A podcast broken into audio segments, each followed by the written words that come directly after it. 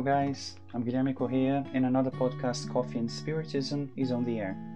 And in today's episode, William Jacob brings us a message about self knowledge, which, according to what uh, uh St. Augustine Spirit has told Kardec in the question 919 from the Spirit's book, it's the key to individual progress.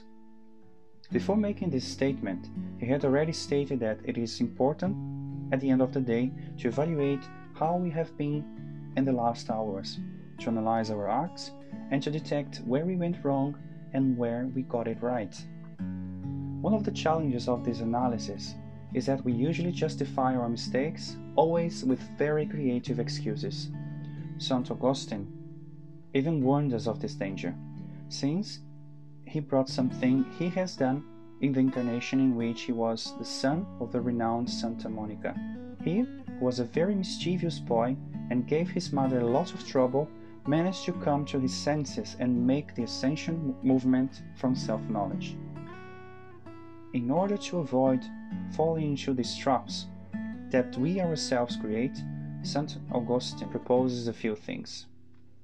The first one is when you are indecisive as to the quality of any of your actions, ask how you would judge it if it had been done by someone else.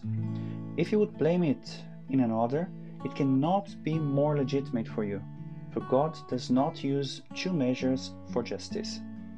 This first tip is interesting since if I disapprove of a certain attitude from the other, it does not make sense to approve it if it's done by me.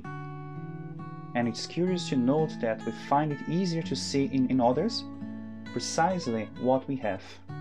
Leon Denis, in his book Here and After, shows us the possibility of self knowledge based on what the other does. He remarks We can even study other men.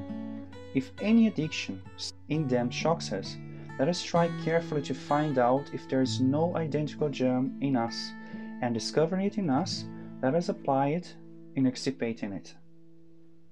The other tip of St. Augustine is also seek to know what others think about you and do not neglect the opinion of your enemies, because they have no interest in disguising the truth. Frequently, God places them beside you as a mirror in order to warn you more frankly than a friend would. This is a point that we need to reflect on because we often rebuke the criticism we receive when we should welcome them, evaluate, reflect, and if necessary, refute or accept. Many people are too critical, make it a daily exercise, and end up having an enormous difficulty in seeing virtues and, and successes in others and themselves.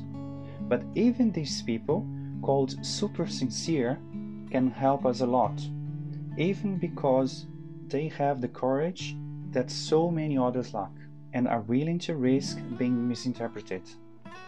It is true that these people do not always express themselves in the best way, and that is why they create a noise that makes it difficult for others to understand them. But if you know how to make advantage of the criticism, you can grow a lot in this incarnation. I venture to say that mediums, speakers, politicians, and religious people who have failed in their missions did not fail because of the critics who pointed out evident or shocking errors, but because of the sycophants, whose only concern was to praise and applaud those who were mistakenly placed in the condition of idols. We ended this episode with the beautiful words of St. Augustine when he said the same question. Therefore, let those who are truly willing to improve themselves examine their own conscience in order to uproot from it their evil tendencies as they uproot weeds from their garden. Let them balance out their moral workdays like business person do with their profits and losses. And I can assure you that there will be more profit than losses. If you can say that your workday has been good, you can sleep in peace and fearlessly wait for your awakening in the other life. We wish you all peace and until the next episode of Coffee and Spiritism.